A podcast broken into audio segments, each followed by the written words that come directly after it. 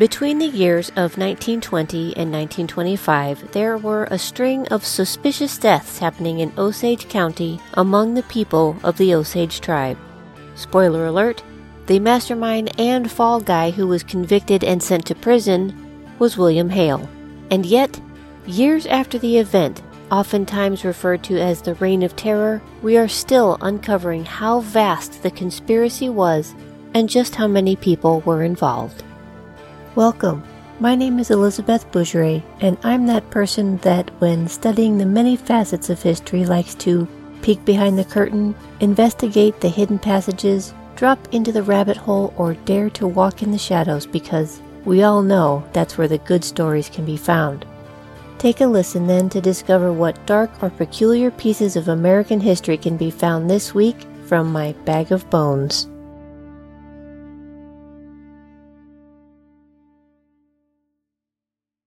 I had never heard of the Osage Massacre, as it is sometimes called, but if there is one thing that gets me riled up about our nation's past, it is the treatment of the First Nation, the Native Americans. And thanks to listener at Embracing Your ADD slash ADHD on Facebook for recommending it, otherwise I might have never known.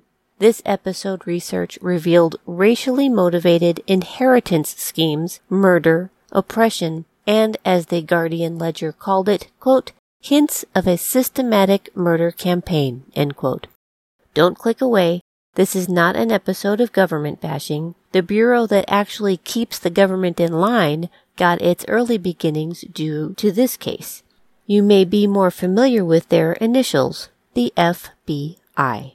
Yep, a very young J. Edgar Hoover had a vision, and his vision had to start right here. The Bureau had gotten reports about some of the goings on, but this was still at the time when the Native Americans were still considered barely human, much less necessitating valuable resources. He didn't want to take the whole mess on. And when you pull back to see things with a wider lens, it is a mess. But in order for Hoover to establish a group that was above conspiracy, above bribery, above corruption, they had to address the issue at hand, flaunting all of those things. I digress. Let's go back and meet the Osage. They called themselves the Children of the Middle Water, and that's where you could find them. In the Midwest, staying close to and trading along the Ohio and Mississippi rivers. They were a strong band, and they had spread out and controlled what we know of today as Missouri, Arkansas, Kansas, and Oklahoma. Like many, well, all the other Indian tribes, they too were being pushed from their homes. For some time, they pulled back and pulled back, not wanting confrontation. But finally, they decided that since they knew they were going to get pushed again, and that the U.S. did not hold up to any of their treaties thus far, they did something none of the other tribes had done. They bought their own land. The Osage was one of the last tribes forced to the Oklahoma Territory and had gained the wisdom of watching what happened to every other tribe before them. The story goes that they had found a piece of land that was rocky and dusty and decided that since it was terrible for farming, maybe here they would be left alone. In 1872, they purchased 1.5 million acres in northeast Oklahoma. By this time, the government wanted all tribes that had been moved to Oklahoma to start dividing up their property into individual units, allotments. They were forcing the Osage to give up their communal ways in order to create private property. For the other tribes, this allowed the government to sell off the extra land. Also, this was just prior to making Oklahoma into a state, and apparently, in order for that to happen, all the land had to be owned. However, since the Osage purchased their land outright, they didn't have to fall under the Dawes Act of 1887, but still had to come under a treaty. So their chief during this arrangement was Chief James Bigheart, and he added a few conditions to this treaty. There were at the time only 2,229 registered Osage. In other treaties, each person was allowed 160 acres, This was how there was some left over. But the Osage required that all their purchased land be divided equally, coming out to about 660 acres each. And then, this was key, they reserved their mineral rights. This meant that they kept the right to keep whatever they mined from the ground rocks, oil, gas, minerals, and finally, they kept a clause that said the mineral rights would remain communal, meaning the minerals belonged to everyone, dividing everything equally forever. So if gold was discovered only on one person's 600 plus acres, it would still be shared with everyone. This was considered a head right, and it would be passed down from generation to generation. Now, either the Osage were really savvy or super lucky, because I think it was as early as 1897 they found a trickle of oil. Not a lot, but enough that was worth coming out and setting up a drill. The Osage started receiving monthly dividends for the purchase of the oil. They literally were rich. Coming from poverty, nothing but rocky ground to live on, and losing thousands of their people over the last few decades, they finally struck, uh, well, o- oil. At first, the rest of the people thought it was cute. Oh, look at the Indians buying cars, buying mansions, hiring white servants. But then, the oil struck big, and by 1923, as David Grann explains in his book Killers of the Flower Moon, quote, the tribe took in more than $30 million, the equivalent today of more than $400 million. It wasn't cute anymore. The white community and the government were not happy about it. Almost as instantly as the oil being purged from the ground, money was purged from the Osage. It started with simple tactics, like they were charged more for items at a grocery store, all the way up to Congress that felt they needed to step in for the sake of the Osage's well-being. They believed the Indian nation would not be able to understand how to manage their newfound wealth, so in 1921 they required that the Osage had white guardians. These were people appointed to each member of the tribe to manage their finances. The Osage were told that it was a temporary arrangement until they were able to show that they could handle things on their own. I don't know how they chose who could become a guardian, or what qualifications they had to have, or even who they needed to answer to, but it seemed they were politicians, bankers, lawyers, who quickly filled up the roles. The politicians portrayed the Osage as nothing more than, quote, children who couldn't handle their money, This quickly turned into the largest federally and state sanctioned criminal enterprise against one people. Many of the guardians turned around and swindled hundreds to hundreds of thousands away from the very people they were hired to protect.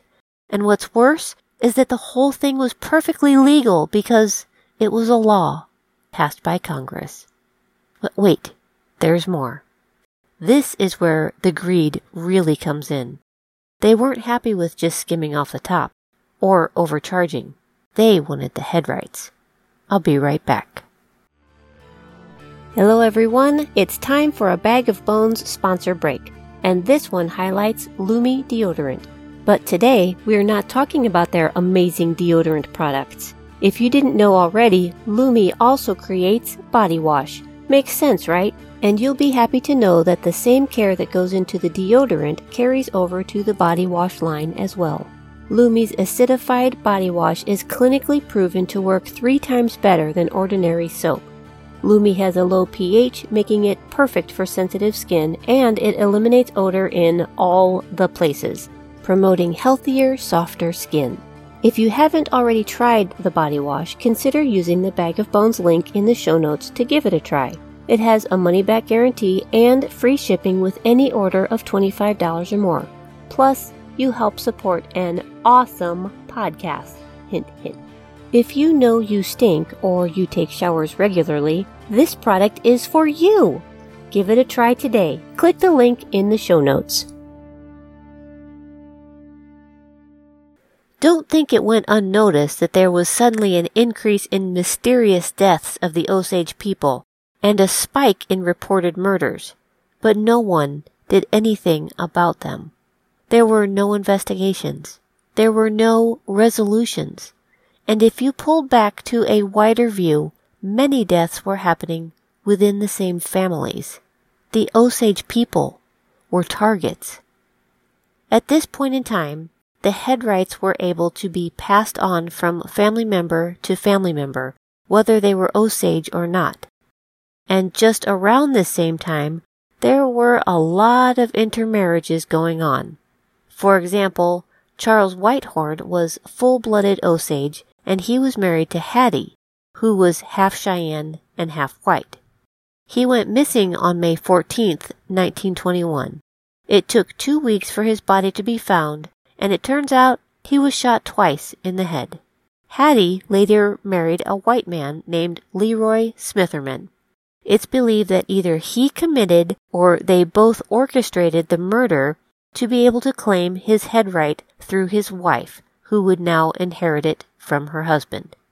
No investigation would ever be done. This kind of thing was happening all over town, and people looked the other way. It was in 1921 Anna Brown went missing. Her mother and sisters were frantic with worry.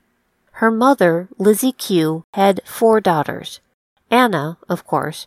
Then there's Molly, who was married to Ernest Burkhart, a white dude. Rita, who was married to Bill Smith, an Osage dude. And the fourth, who was named Minnie. Minnie had died only three years prior of unusual symptoms. She was only 27, no children, in good health. Her doctors described the cause of her death as, quote, a peculiar wasting illness, end quote. In the meantime, Lizzie, the mom, is already feeling sickly, and it's looking a lot like a peculiar wasting illness. You with me? On May 27th, Anna's body was found in a creek. The death was ruled as accidental because they claimed she died of alcohol poisoning. Last I heard, a symptom of alcohol poisoning is not a gunshot wound in the back of the head. Side note, the bullet, by the way, did not exit the skull, but when an autopsy was done, no bullet was found. But no one was talking about that. Her head rights passed to her mother since Anna had been divorced. Lizzie Q died in July, dividing the head rights between the two remaining daughters, Molly and Rita. In 1922, the mysterious deaths continued to add up. When the Osage members sought outside assistance to discover the cause, one man stepped up, Barney McBride. He was a wealthy oilman and managed to do a bit of investigating. He found enough things that he believed would necessitate a federal trial, and he himself traveled to Washington, D.C. to have his findings heard. He never made it. On the evening before he was meant to meet the powers that be, he stepped from a club after an evening of playing billiards when someone tied a burlap sack over his head and stabbed him more than twenty times.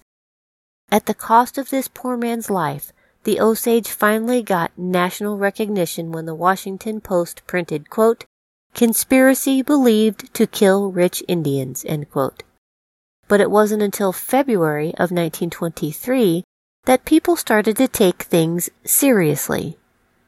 The body of Henry Roan, one of the elders in the Osage, was found murdered. With Roan's death, a blanket of fear was suffocating the tribe. Their nightmares could no longer be explained away. And one of the more outspoken members of the Osage was Bill Smith, Rita's husband. He was incensed by the lack of attention the obvious murders were getting and demanded that culprits be tracked down and justice be served. He spoke out at council meetings, and he had a pretty good idea where to start pointing the finger, but even he wouldn't say the name out loud. That was a death sentence for sure. On March 9th, in the early hours of morning, An explosion shook the town of Fairfax. The Smith home was blown to shreds. Rita Smith and their servant, 17 year old Nettie, died instantly. Bill Smith died in the hospital four days later. The tribal chiefs decided maybe it was time. They sent a letter to the Department of Justice to help them in, quote, capturing and prosecuting the murderers of the members of the Osage tribe. The government moves slowly, but others begin to build a case as best they could. But it was futile. A lawyer named Vaughn was compiling information for a formal case. A message reached him that an Osage member named George Bigheart had valuable information about many of the recent murders. He was currently in a hospital in Oklahoma City, dying. The diagnosis? Poison. George Bigheart was Chief James Bigheart's son. George is the last hereditary Osage chief.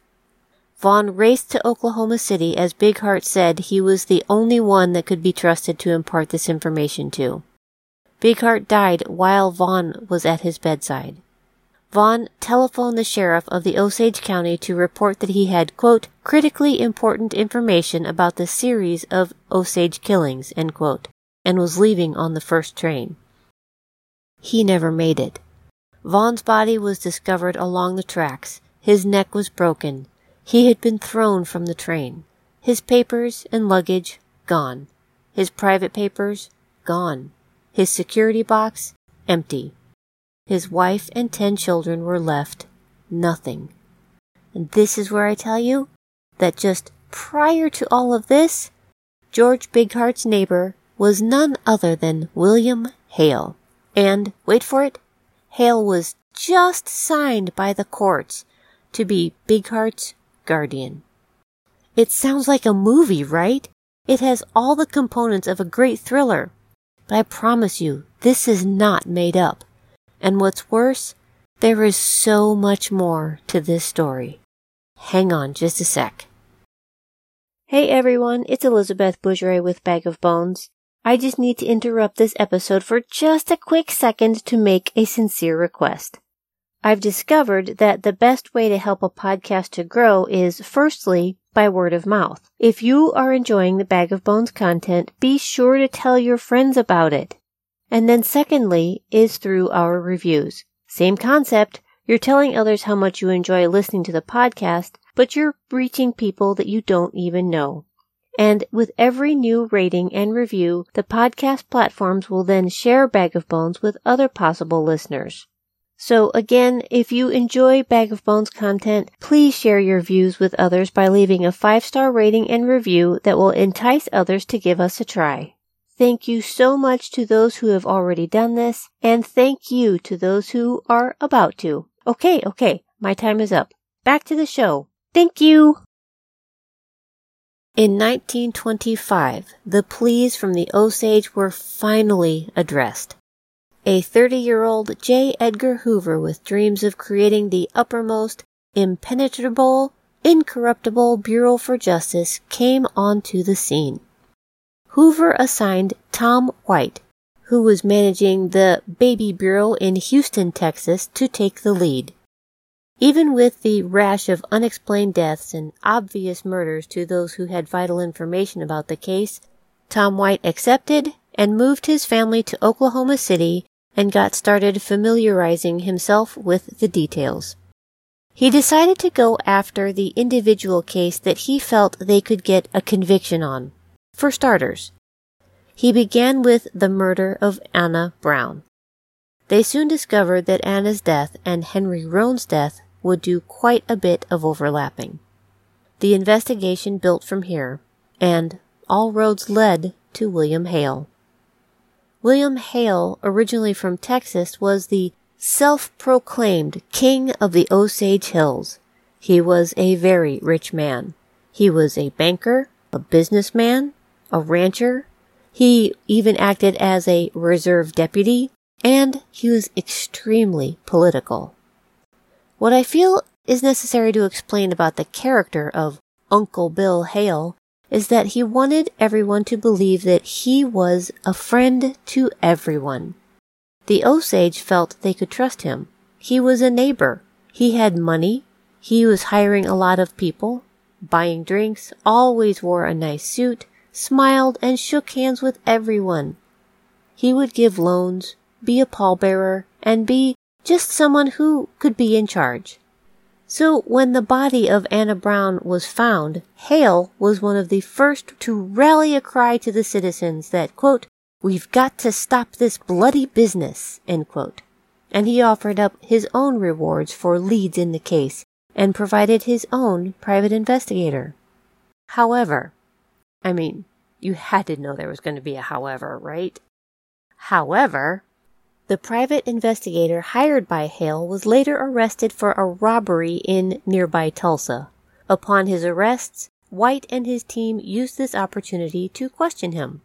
Turns out, he claims that he was actually hired by Hale not to find evidence, but instead to plant it. He told them that he was to, quote, shape an alibi for, quote unquote, witnesses who would be willing to lie. It turns out there were a lot of people willing to do just that, but more on that later.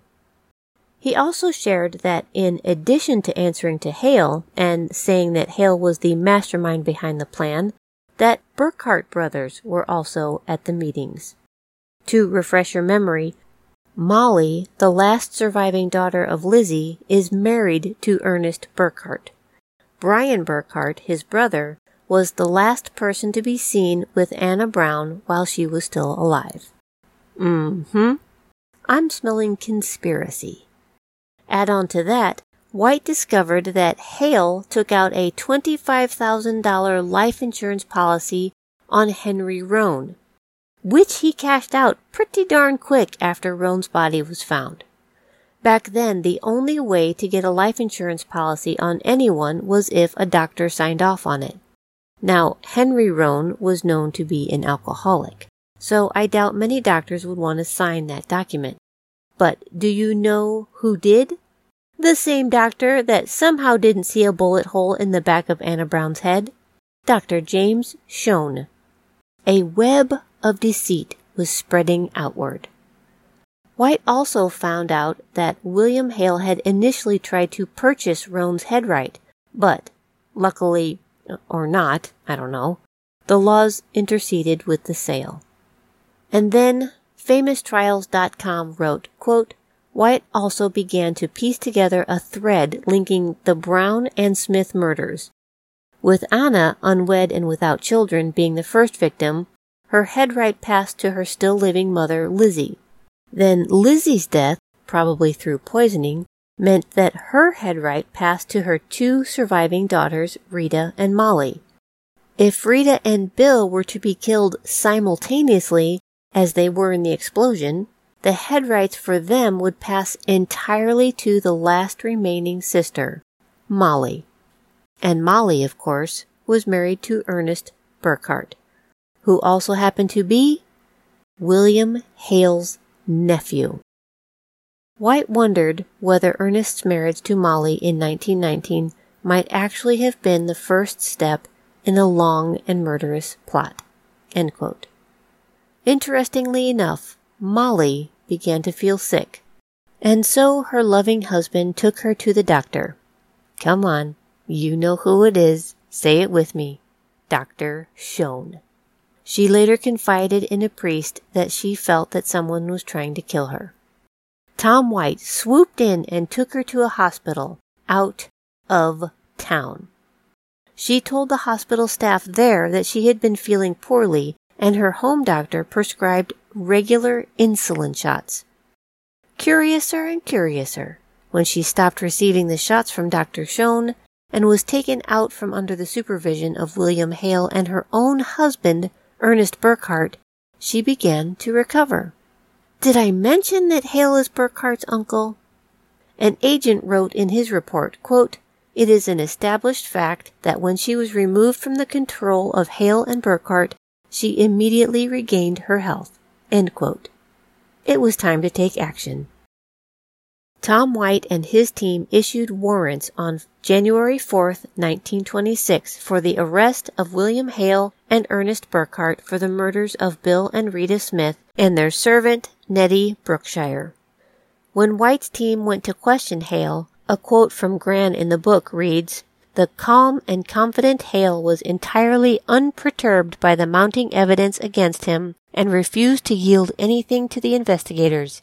He simply told them that he was prepared to have his day in court and fight the charges.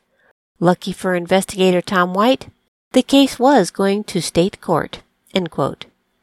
Burkhart, on the other hand, spilled his guts. He named names, he told plots, he detailed the places, all the things. White's team went after the people he accused to question each one of them one at a time.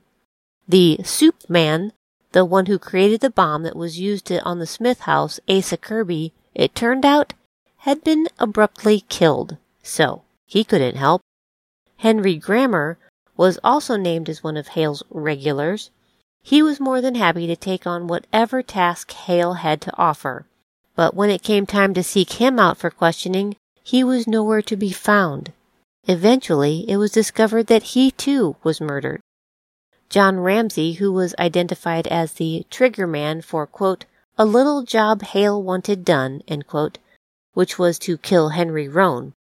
When they tracked him down, he was happy to spill the beans also. He gave explicit details on completing the job.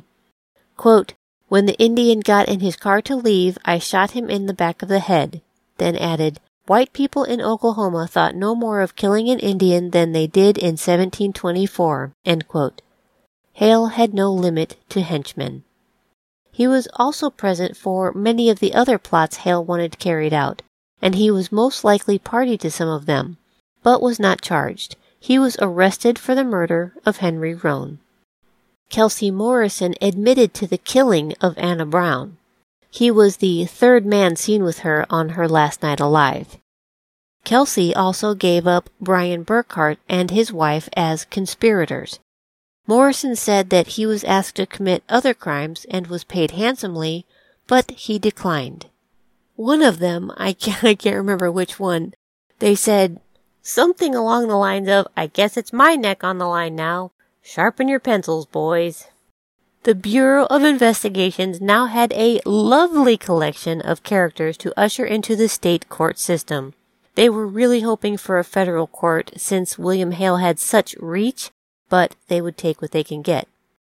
I will not bore you with all the he said, she said about the several trials that occurred between January of 1926 and of 1929, but if that's your jam, I highly recommend reading the court trial documents. It's entertaining to say the least, but I'm sure you'll receive the information much the same way that I did, and just shake your head.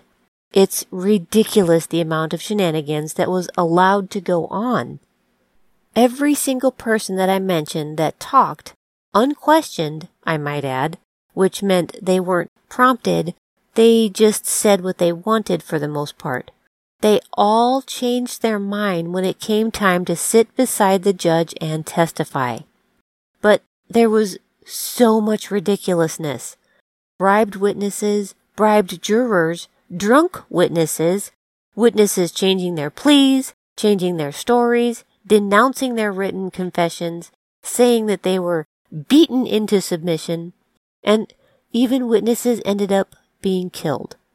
And the defense attorney, Jim Springer, was the ringleader in this three ring circus.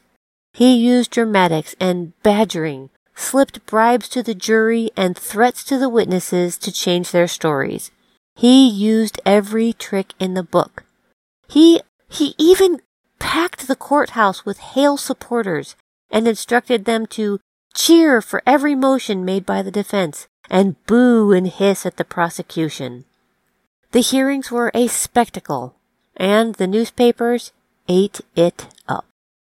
The Tulsa Tribune would write, quote, Seldom, if ever, has such a crowd been gathered in a courtroom before, the New York Times would blast, quote, Courts end Osage Indian reign of terror, murder, and sudden death have broken tribal peace since oil was discovered on Oklahoma reservation. White men indicted for the killings. On January 5th, the Times read, quote, At Guthrie, a federal grand jury was paneled to sift from a maze of rumors the facts that will reveal either as a reality or a myth a gigantic conspiracy to remove by death an entire family with a $2 million fortune at the stage, And, quote, And quote, at the first trial, Ramsey confessed that he shot Roan at the behest of Hale, who was to pay him $500 and give him an automobile. Ramsey then repudiated the confession, asserting duress, which government agents denied. The Wausau Daily Herald reports, quote, the dark cloak of mystery and dread that covered the oil bespattered valleys of the Osage Hills for four long years is rising at last, unveiling to public view details of chains of murders so startling that they seem hardly credible. A circus, I tell you. On June 8th, during the trial of Ernest Burkhart, in which he confessed, then recanted his testimony, was set to testify for the prosecution and then switch to the defense. Why, you may ask? The worst. His four year old with Molly Burkhart suddenly died of mysterious circumstances. When he was escorted back to his jail cell, he slipped a note to the guard requesting a secret meeting with the prosecutor, John Leahy. At the meeting, it's documented that he said, quote, I'm through lying, end quote and that he didn't want to go on with the trial any longer. He was worried that Hale would have him killed. On the next day at the trial, Ernest Burkhart was escorted to the judge's bench and requested to speak with him. Moments later, he turned to the courtroom that was jam packed with spectators and announced, quote, I wish to discharge the defense attorneys. Mr. Flint Moss will now represent me, end quote. Mr. Moss then stood up and announced that Burkhart was changing his plea from not guilty to guilty. Ernest Burkhart was able to address the courtroom and the jury, and he confessed. He told everyone that he acted as a messenger passing on Hale's directives. He told them at no time was he under any kind of physical abuse by the government. That was a lie. He said the only duress he felt by the federal agents was being questioned long into the night. On June 21, 1926, Ernest Burkhart was sentenced to life in prison. But his testimonies would put a dent in the defense's, um, well, defense. On July 26, the trials continued for William Hale and John Ramsey for the murder of Henry Roan.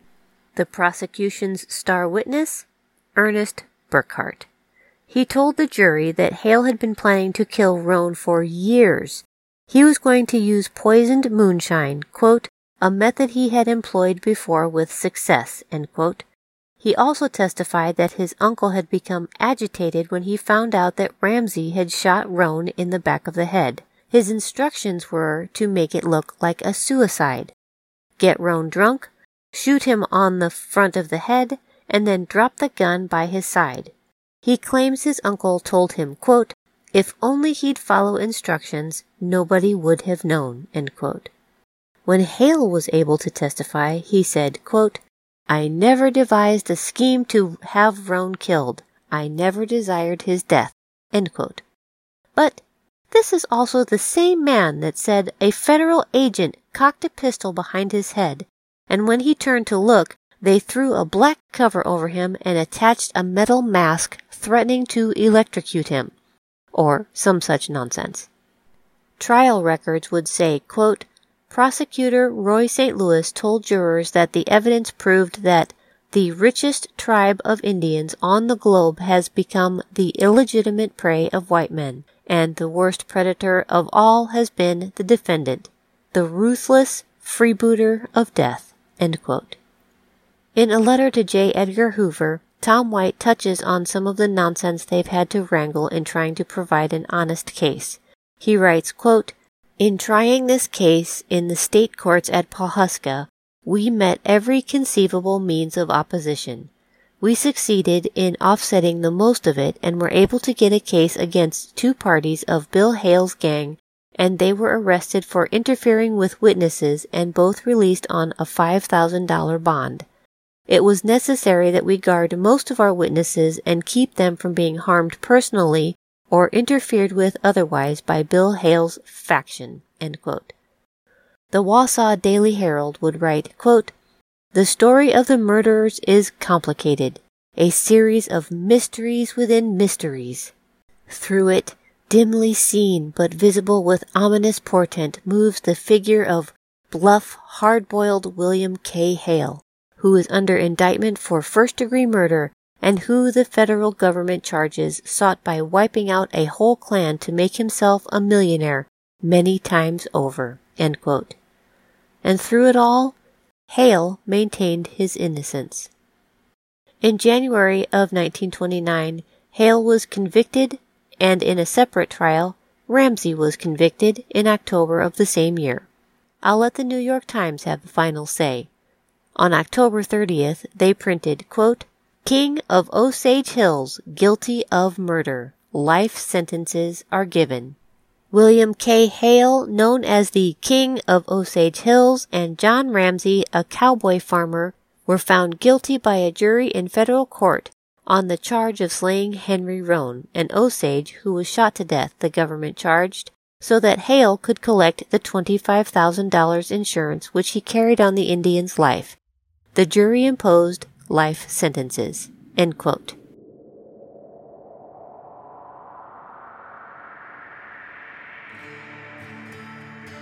As a mother of grown daughters, and with me traveling alone across the country, personal safety is always on my mind. I am always aware of my surroundings. I always let my people know where and when I'm going places. But to add that extra level of safety, I am never unprotected. Thanks to Damsel in Defense, I have several options for my personal safety, and can I just say, they are super cute. But don't think that just because they have bling that they won't do some damage to allow you to get to safety. And Damsel in Defense has thought of everything DNA grab, GPS alerts, and easy to carry and access should the need ever arise. For your safety and all the women in your sphere, I beg you to check out these amazing products at www.mydamselpro.net forward slash bones. That's www.mydamselpro.net forward slash bones.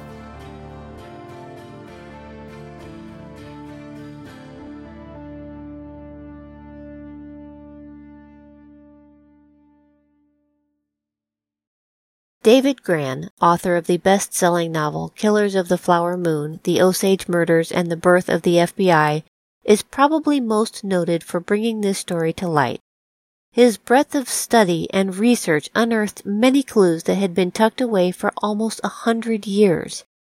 While it's true that once Hale was sentenced to prison in Leavenworth, Kansas, the murders stopped. But prior to the trials, what the outside world may have never realized was how far spread the fingers of conspiracy would reach. There were so many deaths that were not investigated, so many murders that have gone unsolved, so many conspirators who helped pull off the largest racial systematic murder campaign have gotten away scot free. Their hands are covered in blood and their bank accounts padded with dirty money. And they were never even implicated. Bankers, doctors, traders, undertakers, lawyers, wealthy ranchers, and even lawmen.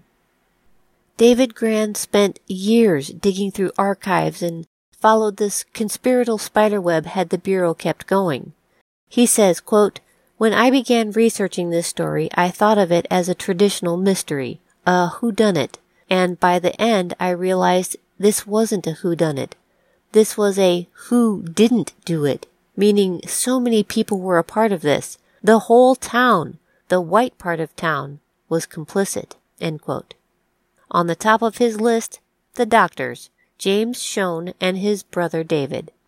It's believed that the brothers may not have been spearheading anything and may have just been getting a percentage or a direct payment, but they prescribed medicine that was actually poison We talked about giving vaccinations and insulin, which was actually poison. They aided in covering up evidence and looked the other way in the pile of deaths that now accumulated in the most unusual of ways. How many? How many innocent people was this applied to? We are taught to trust what the doctor tells us, and that made things quite easy for them. The Osage didn't question. They just did what the good doctor said was best for them. Tom White, in his investigations, would note that he felt the doctors were some of the last to see Bill Smith alive. Grann supports that, writing, quote, During the meeting, James Shoun was named the administrator of Rita Smith's estate and was allowed to execute her will, a position which paid unconscionably high fees and provided ample opportunities for graft. It becomes clear that the doctors summoned the lawyer to Bill's bedside so that they could all but force him to sign the necessary paperwork before he died. And when White interviews the nurse who had been on duty when Bill Smith was in the hospital for the few days after the explosion, he wanted to know if anyone had seen him or if he said anything about who he thought would have planned the explosion. She would tell White that the two doctors and his lawyer came to see him and that later Bill Smith had mentioned he only had two enemies in the world, William K. Hale and Ernest Burkhart. There's also a bank president named Herbert G. Burt he was good friends with Hale and was known for charging, quote, astronomical interest rates, end quote.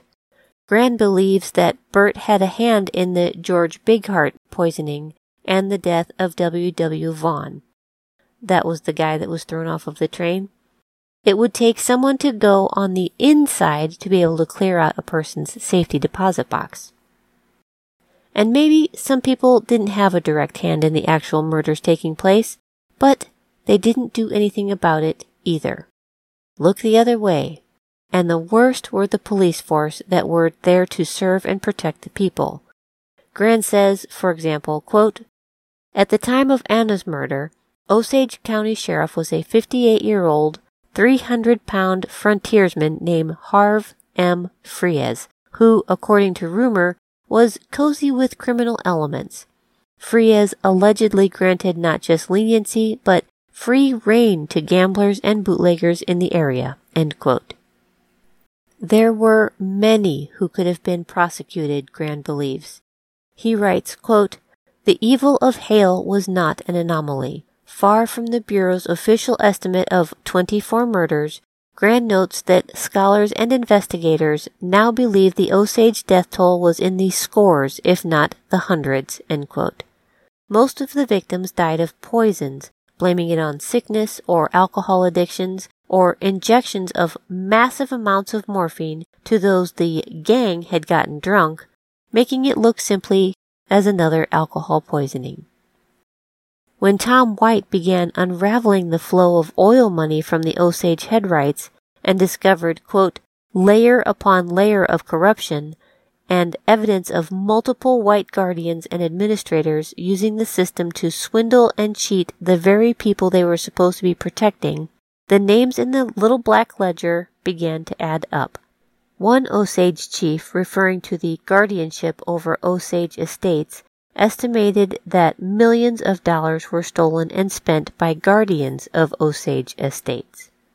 The guardians and administrators were often wealthy, prominent businessmen, ranchers, lawyers, politicians, while lawmen, prosecutors, and judges cover up and sometimes even facilitate the swindling for bribe money.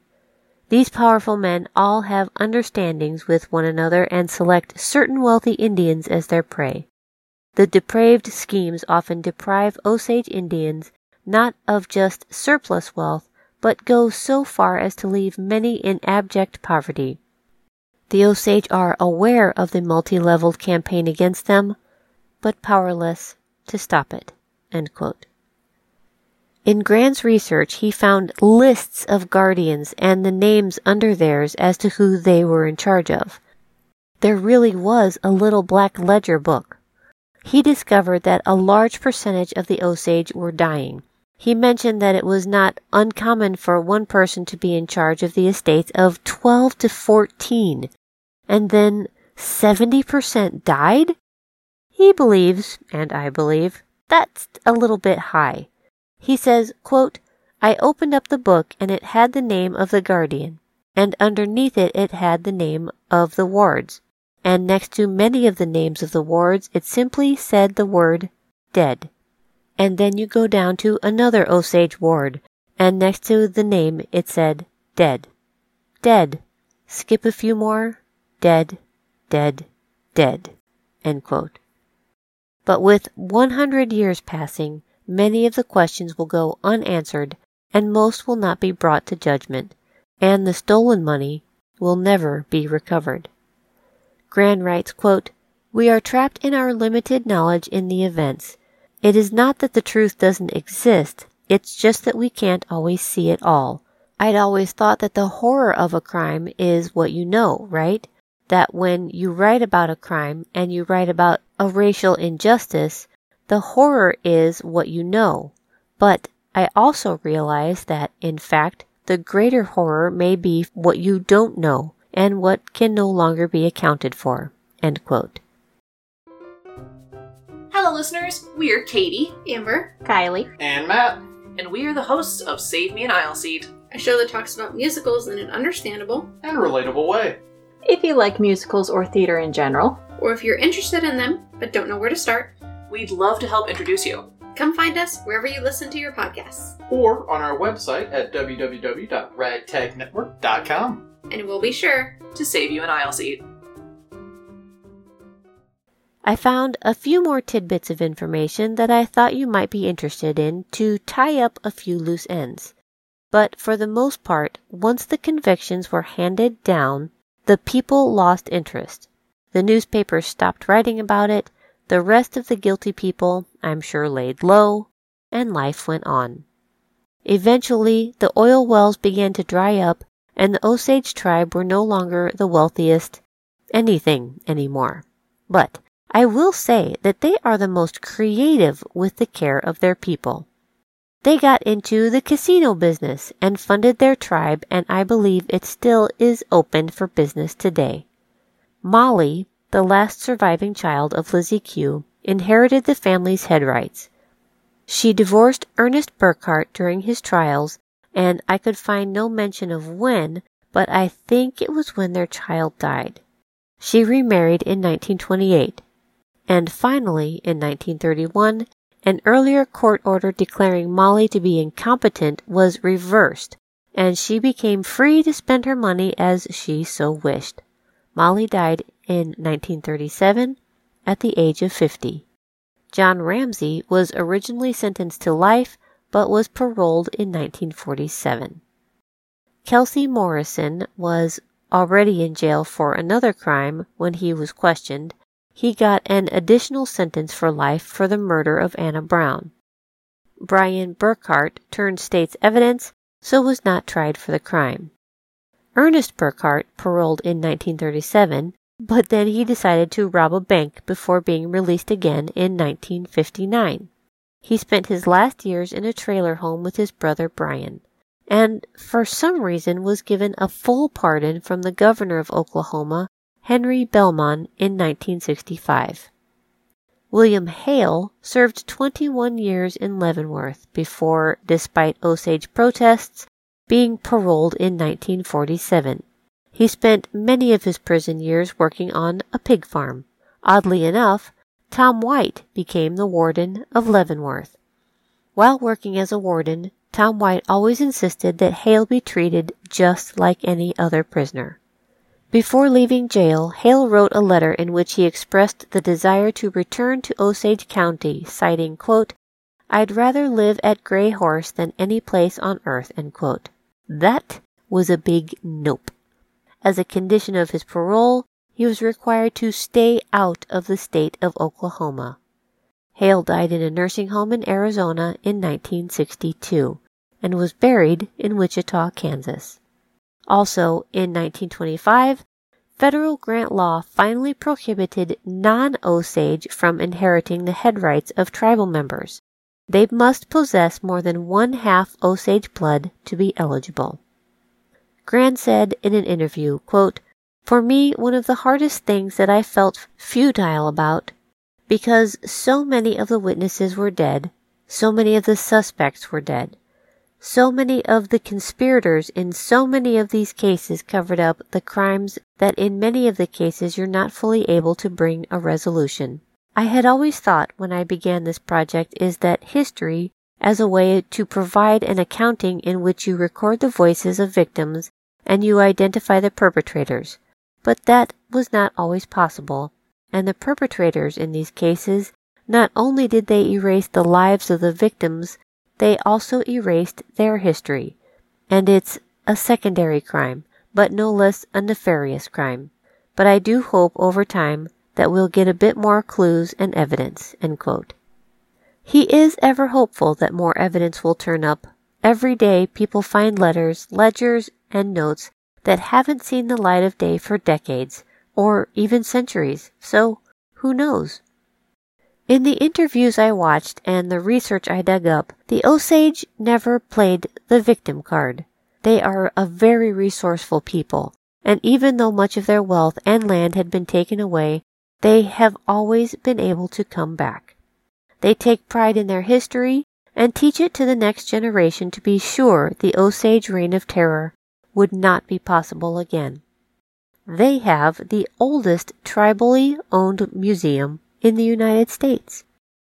Despite the court cases and the mismanagement of the Osage head rights by disingenuous guardians, the Department of Interior still manages the land trusts.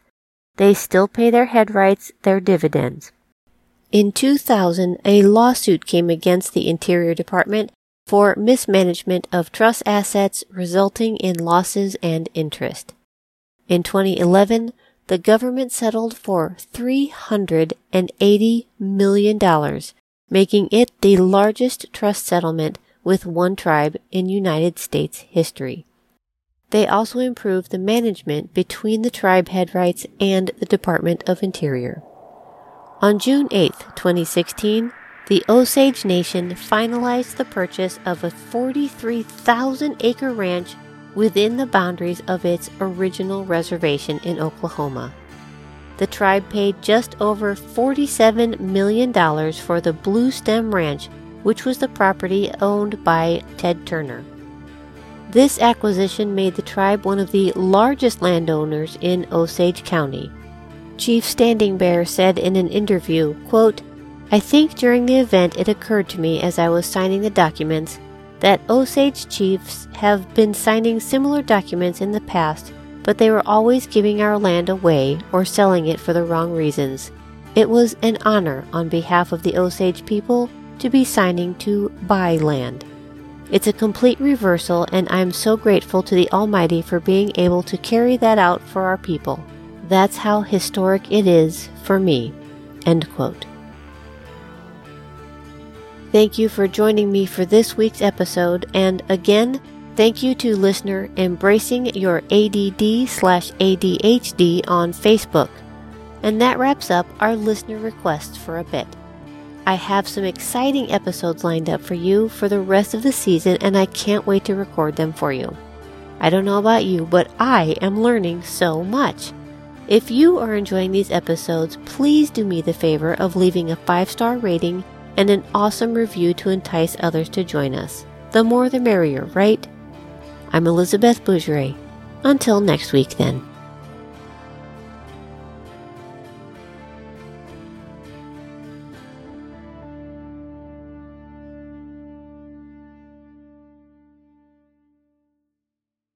Bag of Bones is created and hosted by Elizabeth Bougeret, produced by the Ragtag Network and History Revisited, Music by Johnny Reed. To learn more about the show, visit elizabethbougeret.com. For more podcasts from the Ragtag Network, visit their website at www.ragtagnetwork.com. Copyrights by Elizabeth Bougeret and DCT Enterprises.